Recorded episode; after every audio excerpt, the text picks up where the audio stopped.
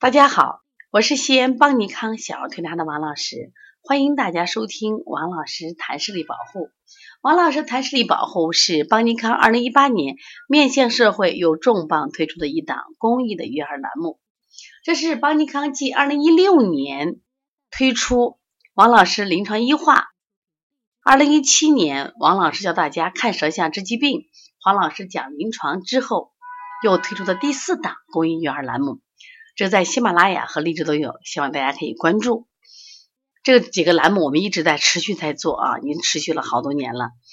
那么做王老师谈视力保护这档栏目呢，我们重点谈的是视力问题，只讲专业，只讲专题。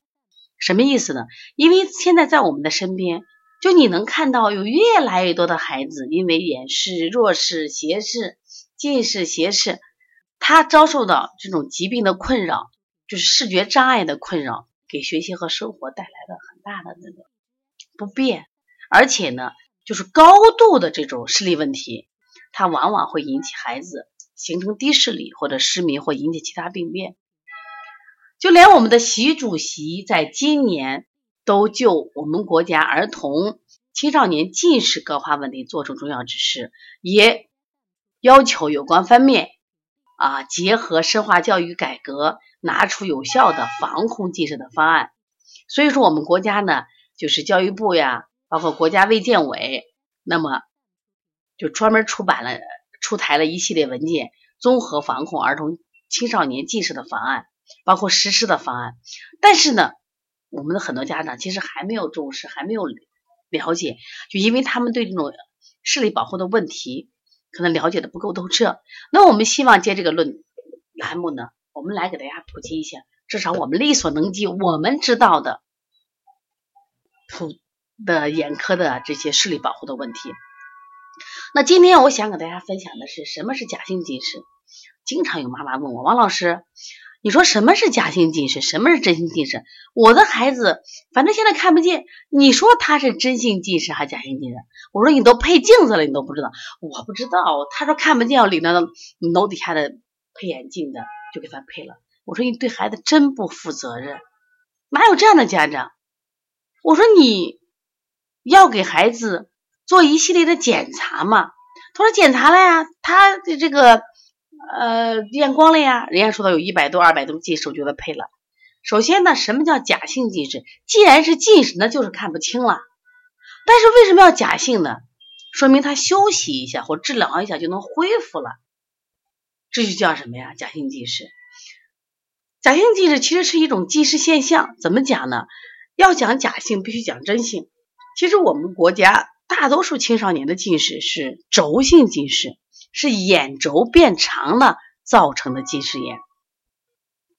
也就是说，他的眼睛轴长比同龄孩子要发育的过早，变得更长。那现在我们的小孩从小都学习啊，那么。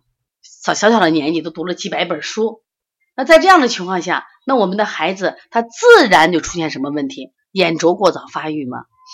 那么作业多啊，报的班多，眼轴发育比同龄人要长，这就叫真性近视。真性近视，他的视力通过按摩呀，通过一些训练呀可以提高，但是已经长长的轴是变不了的。所以说，医生说这就叫轴性近视。呃那么什么叫叫真性近视？那什么叫假性近视呢？假性近视就是说，我们的眼睛啊，它是可以调节的，就是我们的眼睛像一个照相机一样，它是可以调焦的。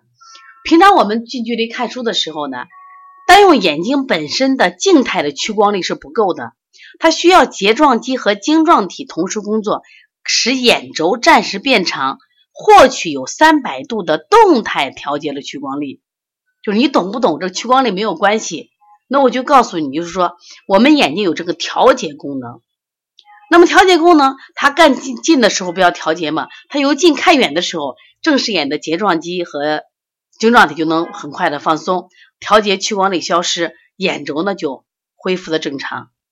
如果你这个孩子最近啊长期写作业，然后长期练钢琴，那么他就出现了这个眼轴。暂时变长，就是睫状肌和晶状体永远处于一个高度的什么调节状态，所以孩子就看不见了。可是回家睡了一觉，或者带过来按摩按摩，或做一些视力训练，哎，不就好了？这就叫假性近视。但是假性近视它能不能变成真性？它一定会变成的。你像过去的孩子，他们不是高考完，很多孩子是都近视了，但是高考完书本一扔，好了，这就好了，说明啥情况？它是假性近视。如果你考好完不看书了，你还是什么呀？